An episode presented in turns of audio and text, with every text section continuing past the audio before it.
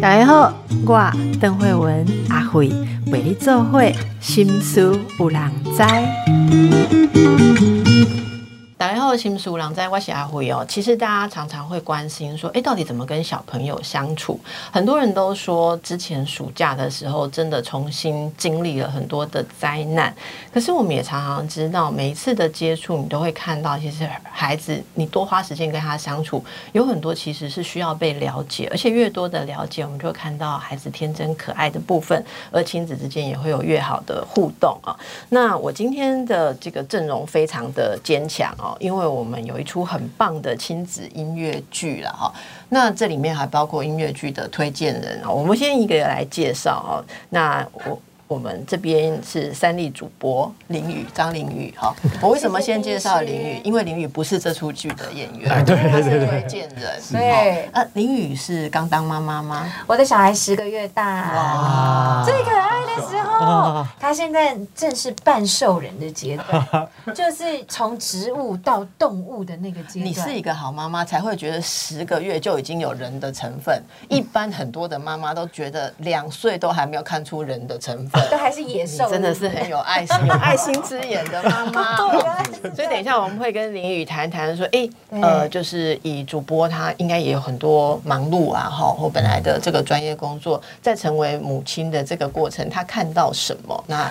我其实是邓医师的粉丝，邓医师的书迷，所以我今天算是有一个见粉这个粉丝见偶像的心情，然后想说哇，逮到机会了，亲自来问一下，看能不能让我的未来育儿路少走一点冤枉路。所以我今天就是要让你多讲一点，为了让你多讲一点，为了让林宇多讲一点，我硬是把今天的脚本里面本来要读剧的部分，把它残暴的 拿掉，没有问题，因为我就是要听你们对于这件事情真实的想法，那，剧要留给大家。去看好，那我们要推荐的音乐剧是什么剧呢？我们就请导演小高导演来介绍一下这些什么剧。我们这个音乐剧叫做《阿宁古又闯祸了对，这个夜是你装可爱吗？还是其实这个这三度加演了。我们之前其实有谈过，大家想要复习的话，可以调出那一集来。叶医师还记得，太好了，好开心。对啊，因为是三度加演，你又来了嘛，所以当然要来点不一样。你们带林雨来算是有诚意啊，我真的觉得你怎么好意思再来？哈，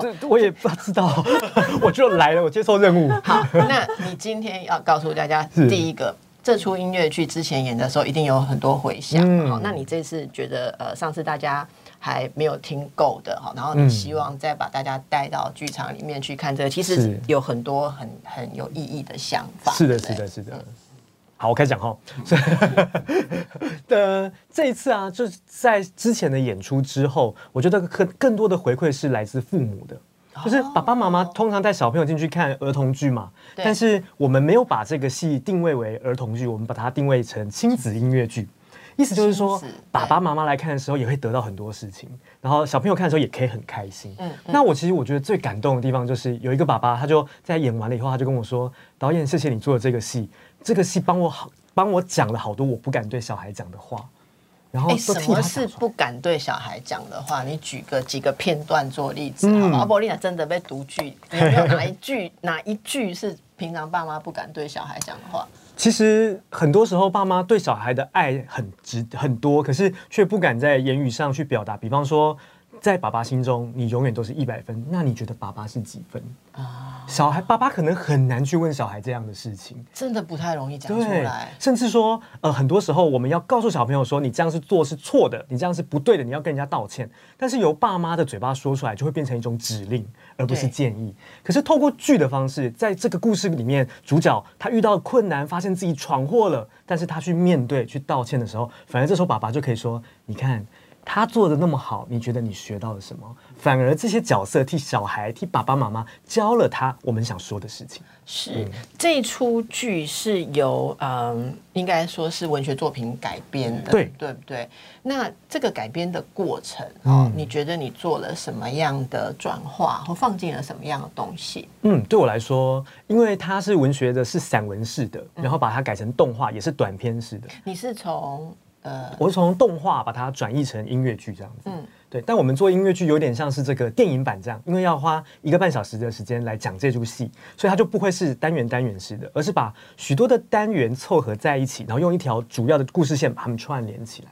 对，所以是这次在做的过程当中，其实对我来说，这个戏的主题就是父子的关系，而还有面对他闯祸这件事情。所以为什么叫做阿宁古又闯祸了？耶，就是其实我们是鼓励小孩闯祸的，但是但是闯完祸之后学会收拾，所以耶。应该说，我们鼓励小孩是。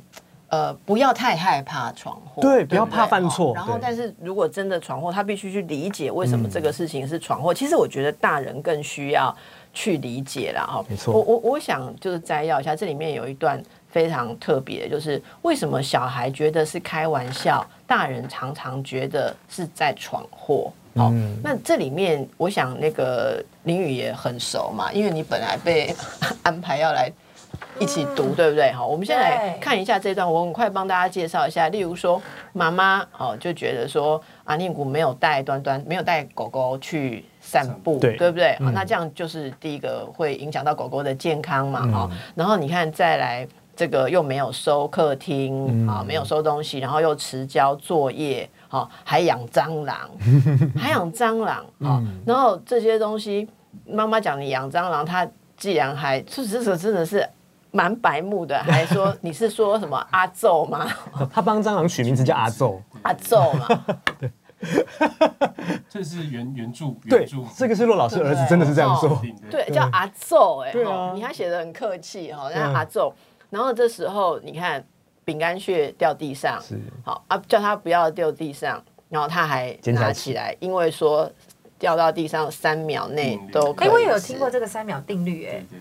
就是我还看过，就是东西掉下去，然后黄崇明医师还有讨论过这件事。真的吗？那真的可以吃吗？对，应该可以吃吧。你养小孩一定有，细菌还爬不上去。你你养小孩一定有看黄崇明医师吧？有，我们他就有讨论，我记得他有讨论过这件事情。哎，其实我觉得。他讲的真的是讲到我心上，你说你整天的麻烦，一一一想到我就觉得很烦，你真的很讨厌。其实我原本以为我可以成为一个优雅妈妈，原本以为 就是很多的十个月你应该还很优雅，对，我还不会到处跑，因为他现在还是很可爱的状态，对不对？可是呢，前几天我自己被我自己吓到了，因为他还不会讲话，所以要做什么事情他都叫嘛啊，然后你不理他，他就啊叫的越大声，对不对？那他发现你没有整个看他，他就是也是啊，然后就叫的很。很大声，然后我就是真的是下意识讲说你不要吵，吵死了。哇！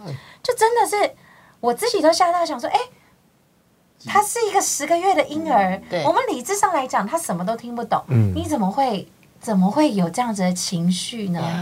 对，所以我才发现说啊，原来真的不是我们想的这么简单，因为很多道理都懂，可是你要怎么在遇到的那个当下克制住你原始的欲望，然后。不跟人性做一个逆反的行为，来当一个好父母，这需要学习，很可怕，而且很困难。你现在就有这样子的角色，我觉得你未来一定是一个很伟大的妈妈。我就是其实因为当妈妈，第尤其第一个很焦虑，所以其实我看了非常多的，包括亲子书啊、育儿书啊，甚至是我对于女人的这一些身份的转换呐、直癌的落差，我其实感同身受，冷冷暖自知。我也看很多。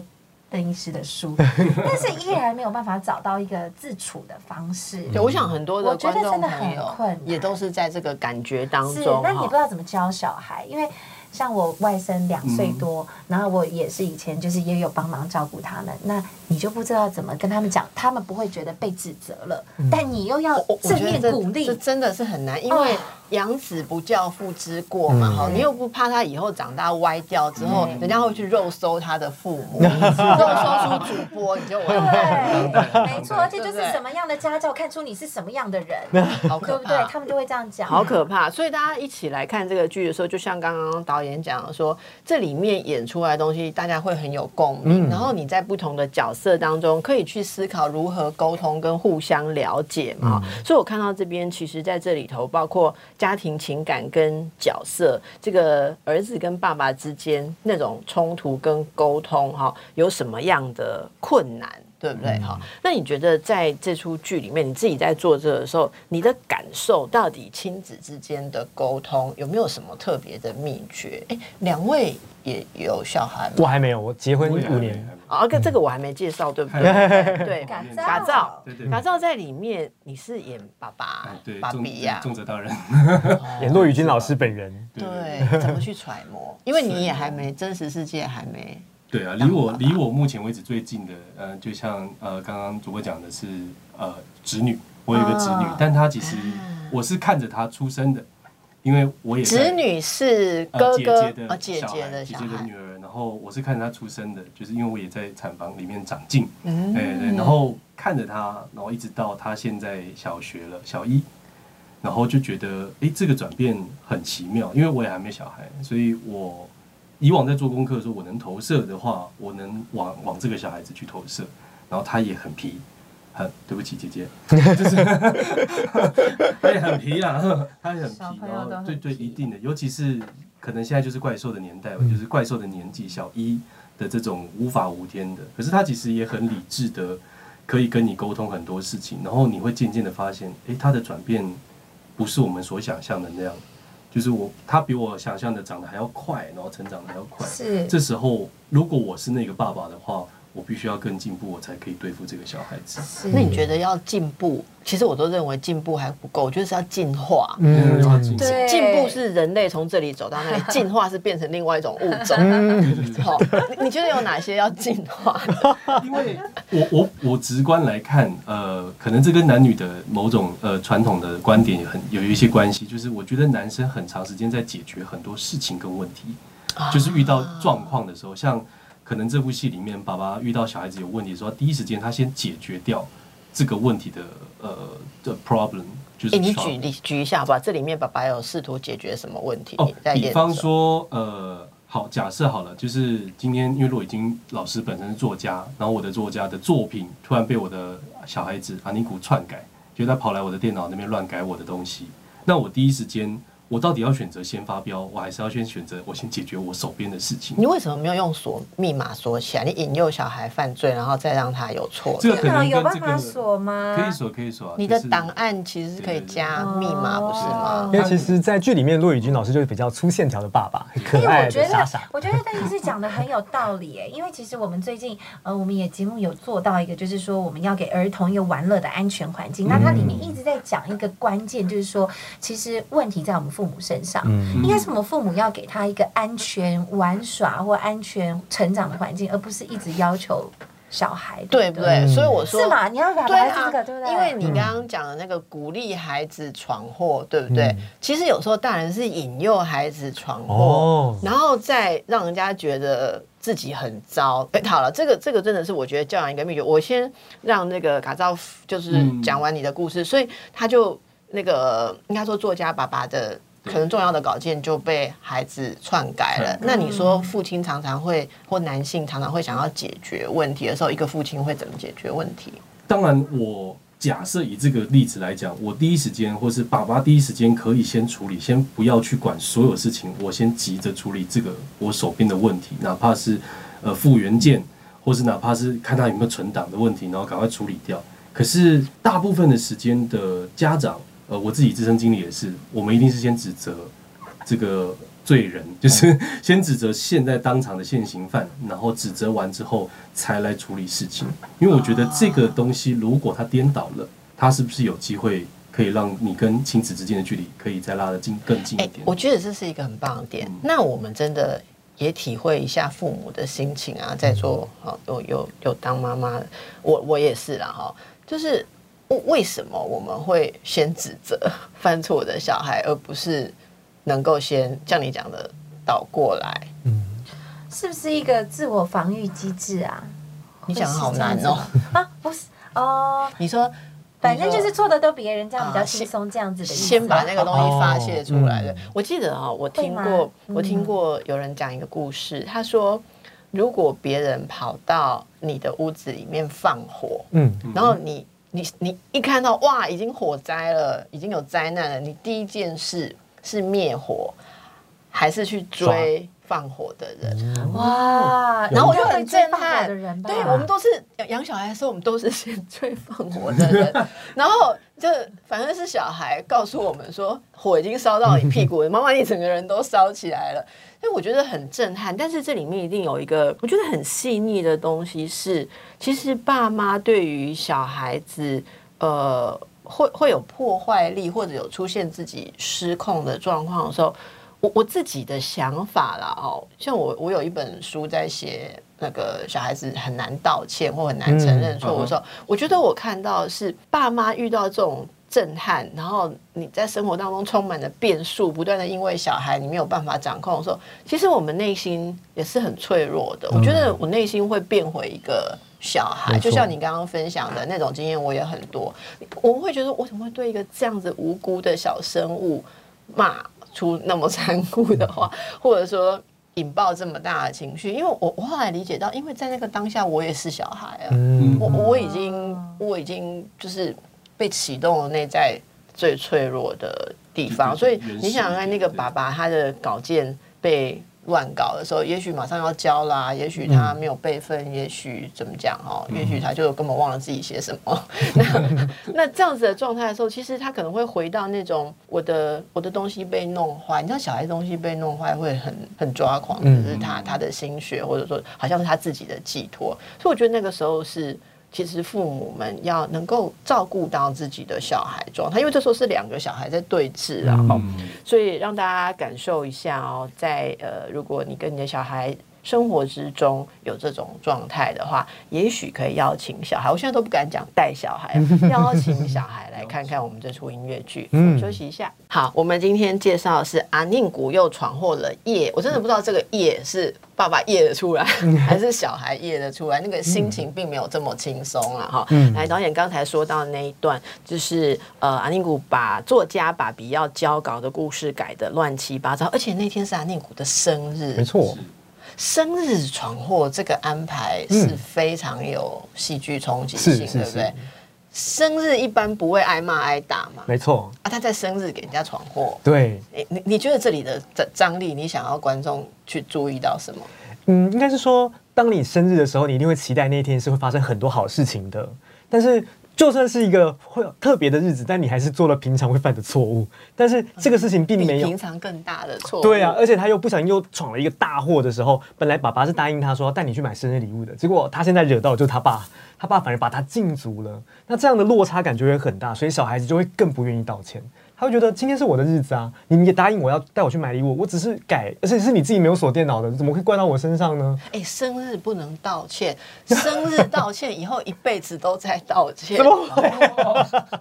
对啊，哎、我也会觉得，就是生日就放过他、哎，如果是我的话，我就想说，算了，生日你最大、哎不好意思借问一下在生日的时候，我们应不应该要惩罚他啊，？生日是原著里面的，还是你加进去的桥段？那天是生日这件事应。该说他有一个桥段是讲生日，然后大家没有帮他庆生，他很难过。嗯然后当然闯祸也是另外一个桥段，把它合在一起。对啊，我记得是你把它放一起。对对对对对你好坏。我那部就是想要凸显这个张力。我们来请观众朋友感受一下，你们可以在 YouTube 跟 Podcast 里面留言。如果这件事情发生在你小孩的生日，他闯了一个大祸，而且大祸是踩到爸爸的。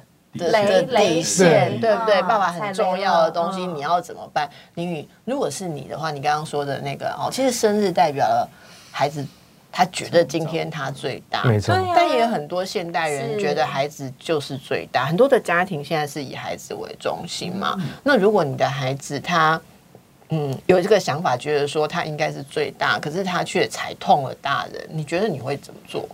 哇，我觉得这真的很为难呢、嗯。我不知道怎么做才对。但我猜我如果不是一个真的就是伤筋见骨的事情，这以这一类，就他把这个爸爸的稿子，我觉得我重要的稿子改了，但因为是他生日，我就会放他一马，因为是哎。因为是生日。你你的成长经验是如何？你父母是把你捧在手掌心的吗？因为我我爸爸真的很疼女儿啦，哦我两我爸爸很疼两个女儿，但是我从来没有在庆祝过我的生日。为什么？因为我的生日以前是我跟蒋公诞辰纪念日是同一天，所以我以前小时候是先总统蒋公诞辰就放假，所以从来都不会有学同学来我们家啊，或者是吃乖乖桶、啊，然后也没有请大家吃蛋糕、收礼物这种都没。有，所以我们家就是总是很淡的。那我爸爸妈妈也没有特别帮我庆祝，因为他们很忙，嗯，所以但是你也不太会闯祸，我觉得我闯的祸都没有那么大。你也会闯祸、哦。有哎、有哎、我好难想象你也有闯过祸。我自己觉得不算闯祸，但我爸我妈妈那时候非常生气，在我国中的时候，就是那时候我们在做那个毕业典礼的那个。这个预演，但是因为就是有人一直在讲话，一直在吵，嗯所以那时候我们的训导主任呢就委送，他就说你们全部人都给我这个罚站，所有人陪他一起罚站。然后呢，但我当时也就是不知道哪一根理智线断了，我就是我那时候好像在台下讲说，凭什么要我们跟他们一起罚站？我们又没有问题，因为他就一直叫你起立坐下，起立坐下很多次嘛。我想说关我屁事，但是你知道，就当时我就不知道一个脑冲，然后我三年都是我们国中的司仪。哦所，以大家对于我的声音是很熟悉的，完了所以我们训导主任就立刻讲说：“赵云讲什么？给 我走出来！”我说：“谁理你？”然后我还走出去，因为你知道我那时候已经骑虎难下，哇我已经就是想说：“哇，我都已经放话了，我怎么能够就是乖乖的被他骂呢？”所以呢，在毕业典礼的预演呢，他就说：“你信不信我把你的奖项取消？因为你知道我们以前就乖小孩，一定会有一些奖嘛。我说：“我不在乎。”我还你知道我还大喊呢。然后我当时呢就走出去的时候，那个大海就哇拍手享受英雄般的欢呼。但是后来这件事情回去之后呢，我被我妈打了一巴掌。然后她说：“你觉得你怎样？你是英雄是？你觉得你很了不起？”我说不是啊，是觉得很我了不当时就觉得说，我当时就觉得说，就我们也没有做错，为什么你要我们连坐？好，那所以长大以后就理解了，我们应该要相怨一点，应该要可是你知道吗？我觉得人生如果没有这种经历，你怎么当爸妈？嗯。就是你当爸妈，有一天你的孩子也也在这种成长经历的时候，希望你会想起你的这一段啊。对对，因为我有这样，我一定就会同理他，我就说怎么样，很爽吧？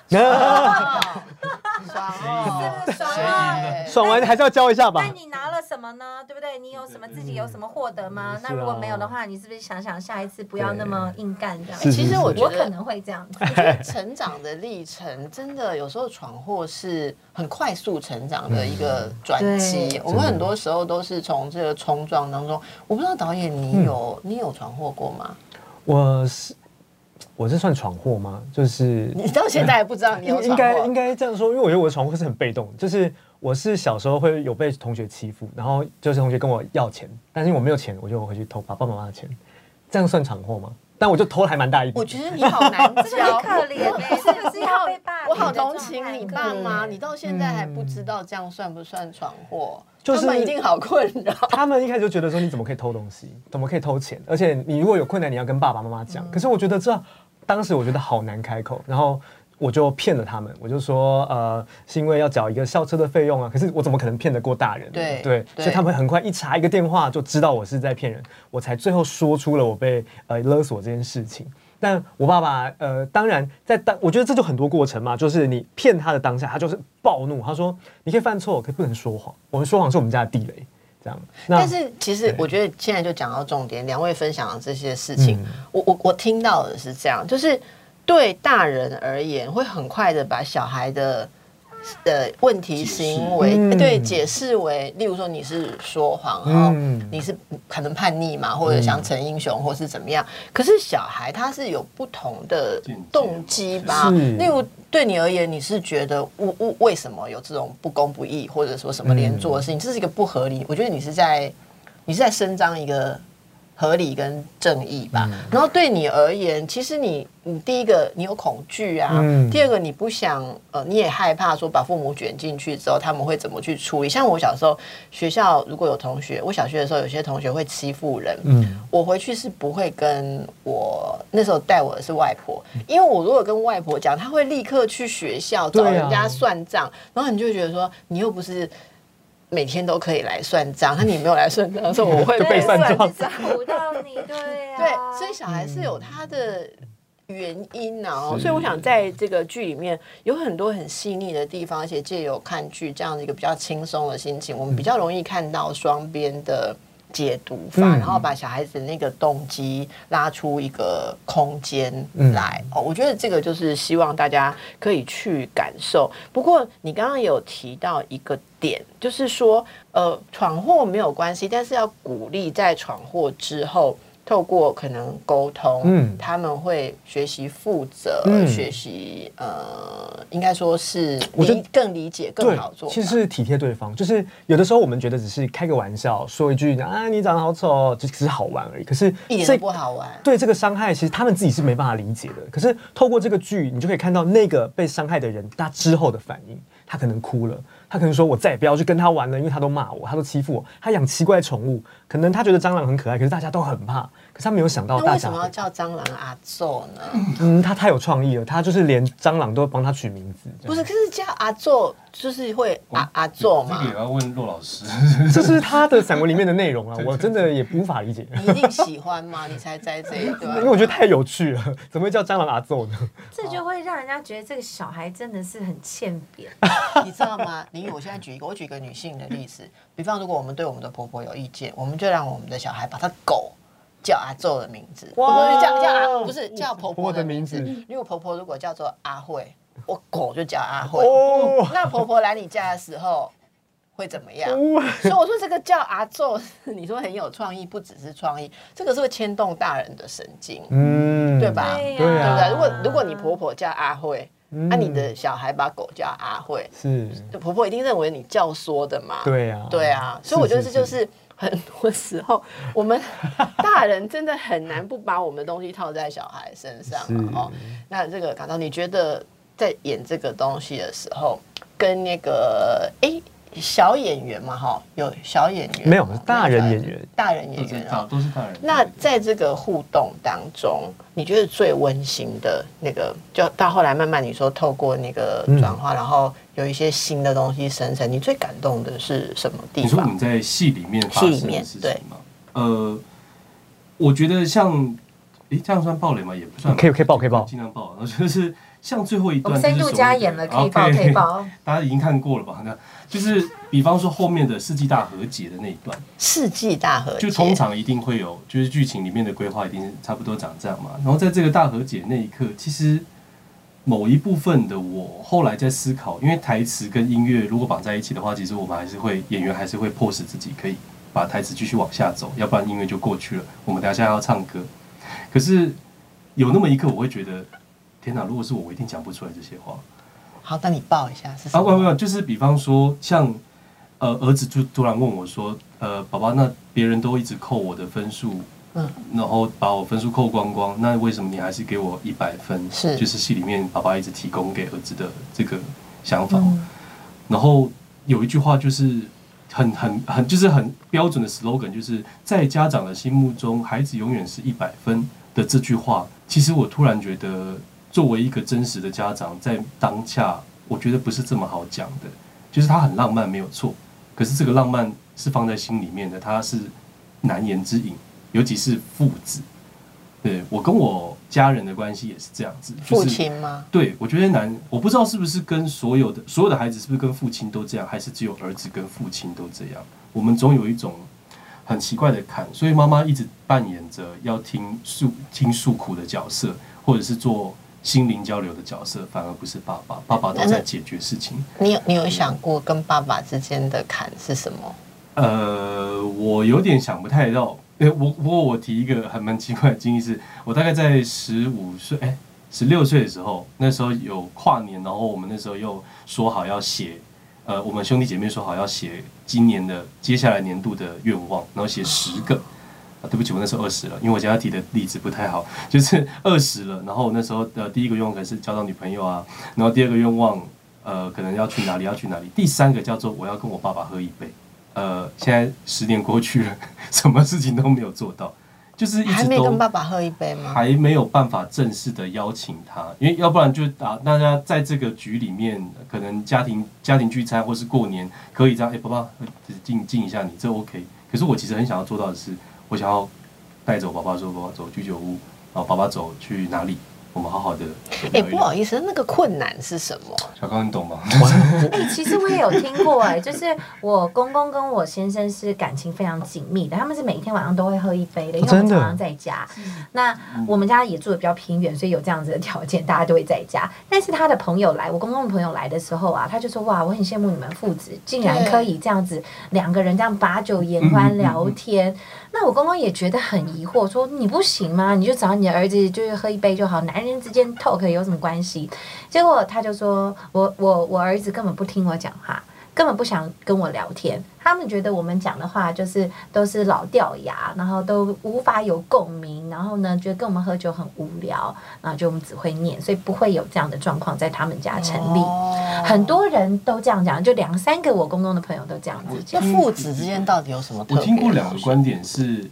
只打致孩子从母体离开之后，就是怀孕生子之后，第一个见到的外人叫做爸爸。嗯，对，因为从小你就是一生在在妈妈的母体里面，然后你第一个遇到的是坏人，对他们来讲那个叫敌人。嗯，所以爸爸有时候通常交到爸爸手上的时候，通常都爆哭，因为他不认识这个物体。然后这是一个，所以小孩子怎么去应对父亲这个角色？然后再来是第二个是，也有人跟我讲说，儿子终究会赢过爸爸。就我们一直常讲什么“青青出于蓝”，对，那个其实好像其实在提的是男性，然后儿子最终会打败爸爸，取取代爸爸的位置，然后跟成为爸爸的角色。嗯，成为爸爸角色很正常，因为可能啊，也不是说正常了，就是可能会自然而然的发生。可是取代爸爸的位置，成为这个家中最大的角色。好像就会造成我跟我爸爸的关系产生一种张力，有对对，而且会产生越来越大的冲突。所以这里面是有爱、有期望，但是也充满了一种宿命的张力。我想这是很多父子之间。一直用某种方式在演绎的，对，很神秘的东西。我可以提一个很有趣的，我们让大家喘息一下。好，没问题。父子问题，他们都在流泪。好，回来。哎，其实说到父子，你刚刚唠一句说：“小高，你懂吗？”你懂吗？我懂。我想是补充一个小例子。你也没办法跟你爸喝一杯。呃，哎，但我觉得我爸蛮有智慧。不是，但是你也没办法跟他喝一杯。呃，不能。啊不，你们我现在可以。不是啊，你们两位的爸爸 下次都来我们节目，一起给你们喝一杯就。自己带可以啊，可以啊。哦哦，好，这个目的不太一样。林宇，那个那个新闻局有规定，我们节目里面不可以喝酒吗？没有，他们不会管你们广播节目。我今天讲了之后，人家来管我们。不好意思，音乐剧有管哦。哦，也没有管啊。对啊，那不然你们两个把爸爸带来一起喝，哦，这非常有趣。所以你你爸爸非常有智慧，你爸爸有智慧，对，监督下他喝酒啊有智慧，怎么样多有智慧？看。呃，这发生在我国高中的时候，然后我也是就是网迷上了网络游戏，都不太回家，然后一直都去网咖，然后骗我爸妈说要要晚自习啊，就会跑去网咖这样，然后早上五点钟就去网咖打电动，打到七点才去上课。那在这个过程里面，我爸爸一直很想跟我谈这件事，呃呃，对我很有毅力吧，但但是我一直很拒绝跟他谈，因为我知道我一直有一个感觉，就是我只要一谈他，我就被骂，所以我觉得我自己是拒绝沟通的。但有一次他就把我带出门，然后就跟我说。我知道你都不想跟我谈，没关系，我们现在来玩一个游戏，你试试看。然后我说好啊，他就带我到一个地方，然后就是一个小吃摊，吃一个米糕的地方。他说现在开始你不叫高天恒了，你叫做王小河，你是高天恒的好朋友，我们来聊聊天恒，好不好？我们我们就我们不聊，我们不你不用直接的，我们来玩。你爸做心理治疗的，对啊，这是戏剧治疗的，戏剧治疗。我跟你讲，我真的小时候完全不懂这一套。对啊，然后我就说哦，他说哎，小何，你觉得天恒在难过的是什么？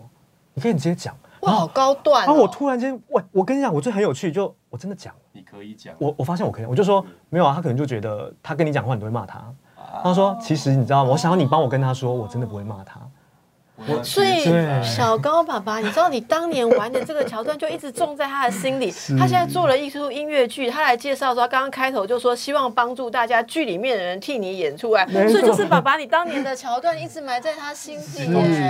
对，所以当我现在去吃那间米糕的时候，那间米糕叫什么忘记，但是我都记得它叫王小河米糕，因为就是我们两个只要要聊天的时候就会去吃那一间米糕。所以两位可不可以务必把今天的节目连接 send 到你们两位父亲的？那个手机可以可以可以可以可以，然后你要你要标一下几分几秒啊，爸爸好奇就会听到你要找他喝酒。开车了，我们就慢慢听。因为基本上哈。他可能不会从头听到 尾，所以他就会错过你要喝酒那一段，多可惜。是是是。可是我觉得今天很难得，因为很多人在谈亲子的时候，就是谈的像你讲，我很同意。我们亲子专家来或者什么好爸爸来，都谈的很浪漫。是的，我们通常会请来的爸爸都是模范爸爸，什么都花很多时间在跟小孩玩啊，然后做很多很棒的事情。但是我觉得你们刚刚讲的。才是更多人真正的父子感。可是也不要小看母母子或母女之间。哎，你与小朋友是男生还是女生啊？我有一个十个月大的儿子，所以你是母子，对不对？我是母子。你有没有想象，或者说你现在已经感觉到，嗯，母亲跟儿子之间，你你会你会想扮演怎么样的一个母亲呢？呃，我觉得。渐渐的，十个月来，我发现说这绝对不会是一个浪漫美好的事情，不会像是电视圈里面讲说啊很优雅，你看很优雅干嘛干嘛，多功妈妈在。实际上一定都是很狼狈的，像我现在，我以前是浓妆艳抹嘛，每天都打扮的靓丽体面的女主播。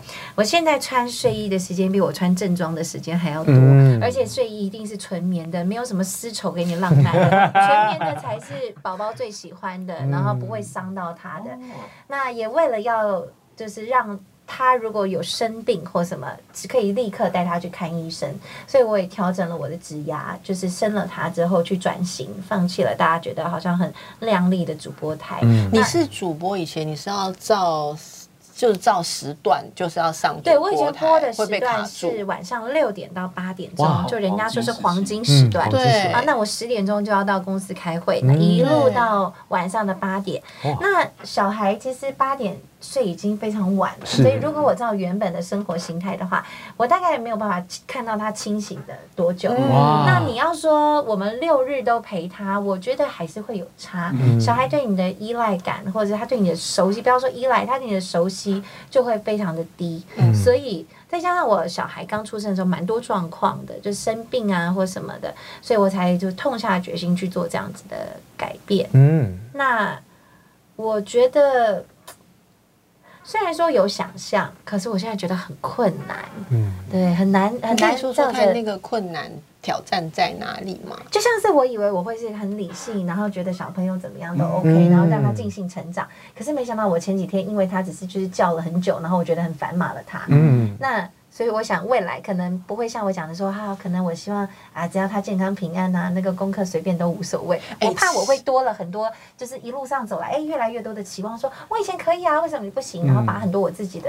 遗憾，或把我自己的经验把丢在他身上。你刚刚说到健康平安哈，很多父母都会说，呃，我要我要做一个很理性、很开明的爸妈，只要孩子健康平安。我告诉你啊，我真的告诉你们，九成九小孩子被父母骂惨，都是因为出现危及健康平安的动作。哦，例如说他做了什么事情可能会砸到自己的时候，就是会被爸爸逮，会被妈妈。骂的很惨的，其实大部分就是因为我们很在意他们的健康平安，就是或者如果你真的很在意他，嗯，你知道，就是之前我没有当妈妈之前，就是我看我姐姐他们当妈妈。那小孩子是手上有那个那种大概纸画到的那一种小伤口，然后我我姐夫就是就是第一次他话，怎么了？怎么了？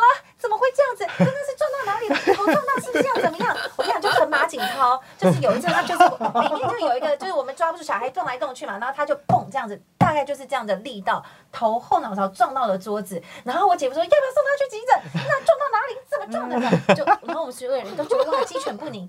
那我那时候觉得也太夸张了，但我现结果呢？前几天我发现，我我旅我跟我那个老公旅行回，跟我公婆一起，我们就有一个三天的旅行，很短。那我们就请保姆帮我们加班，那所以就变成二十四小时保姆。好，那他结果回来之后发现，哎，小孩手上有几道不不寻常的刮痕。然后我们想说，哎，为什么我们在的时候都不会有这种事情？可是也是我们信任的人啊，那为什么呢？我就问了，我们就讨论，我跟我先生讨论很久，我们要不要问保姆？要不要问发生了什么事情？有没有怎么样？然后呢，后来呢，我们就很还是问了，我就是忍不住，我就还是问了，我说奇怪，宝宝的手上出现了很多不寻常的刮痕，有些看起来有点深，有些 那是发生了什么事情吗？哦，没有，我不是要怪你们，是说如果有这样的状况，请多多注意，是不是有什么危险的物品要拿开？这样子。但是我当时并没有觉得我会因为几道刮痕，然后觉得紧张。我一直以为我是一个心很松的妈妈。嗯嗯嗯，所以我现在就理解了啊，你为未来设多少的目标啦，这是不可能的。因为你的心血每天每天都灌注在这个东西，这东西就慢慢变成你血肉的一部分。我觉得这个真的是很可以理解。你讲这个，我想起一个很久很久以前的记忆，我几乎没想起过这件事。我小我小孩大概嗯三四个月的时候吧，你说你说你说那是刮痕，我跟你讲不要说刮痕了哈。有一天我回家，我就想说奇怪，他指甲怎么变短了？我就问那个帮手照顾帮帮手，你知道吗？我们请照顾帮手，因为我们担心他洗澡的动作不对，然后担心他洗屁屁洗不干净，所以我们的帮手都是坐在那边划手机。然后事实上，我我后来我也都不出门，我都自己在弄。然后就是出去买一个东西回来，为什么发现小孩的指甲变短了一点点？然后那个帮手就说：“哦，是这样子的，那个因为我想说也没有帮你做什么事。”我就帮你跟帮小孩剪了指甲，我整个人快疯掉。我想说，你剪了我小孩指甲，还好没事。万一这过程中你剪到他的肉，你要赔我吗？然后我就说，非常感谢你的用心，不过请你以后不用帮我的小孩剪指甲。然后过了几天之后，中间介绍的人跟我说，嗯，他有问一个问题，是说，所以你们请他去。到底他要干嘛？他要做什么？他到底能做什么？也不能洗澡，也不能洗屁屁，然后也不用煮吃的，也不洗奶瓶，然后到底要做什么？也不能剪指甲。然后我我真的后来觉得，那个是一个你慢慢慢慢就不会再有的奢侈啦。就是你要追着他跑，然后他会闯祸，他会改掉你的东西。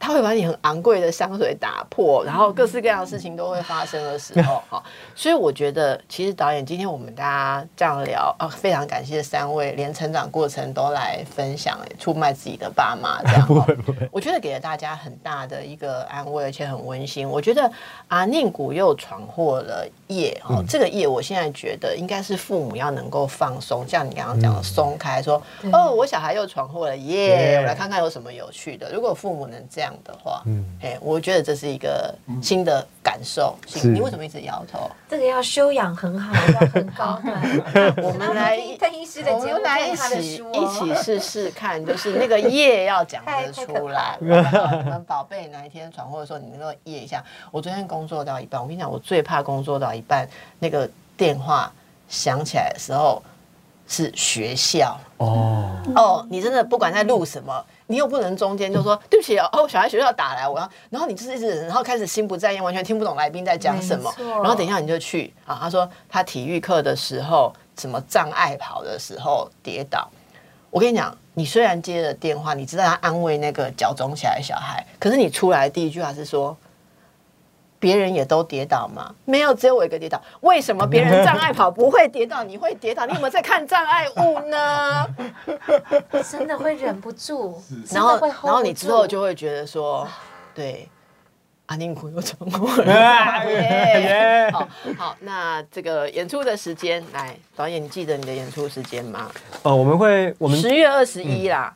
到十月二十二，在新北市艺文中心演艺厅，地址大家自己查好，然后要把握购票，好不好？没错，大家一起来夜一下，然后为我们的亲子关系打开更棒的空间。非常谢谢三位今天的分享，谢谢，谢谢，祝福大家。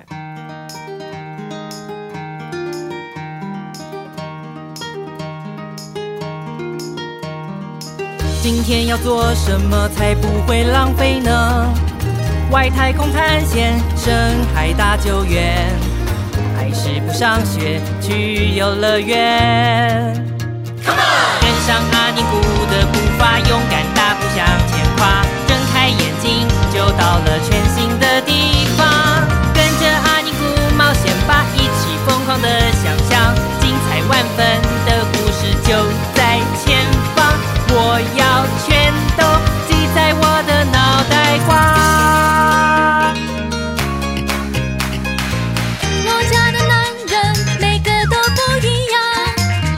巴粗线条，哥哥有点内向。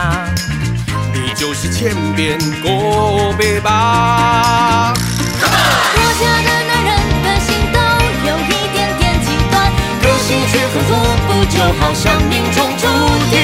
就算站在最远的南北半球两端，彼此依然爱着对方。我会把你的可爱记在我的。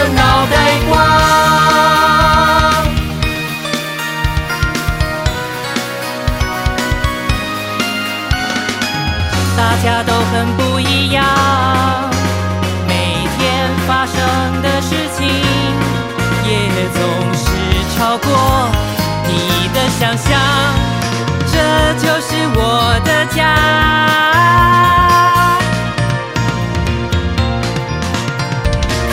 是谁在那边捣蛋？是谁阻挡了前方？遇到任何困难，我也会一一破。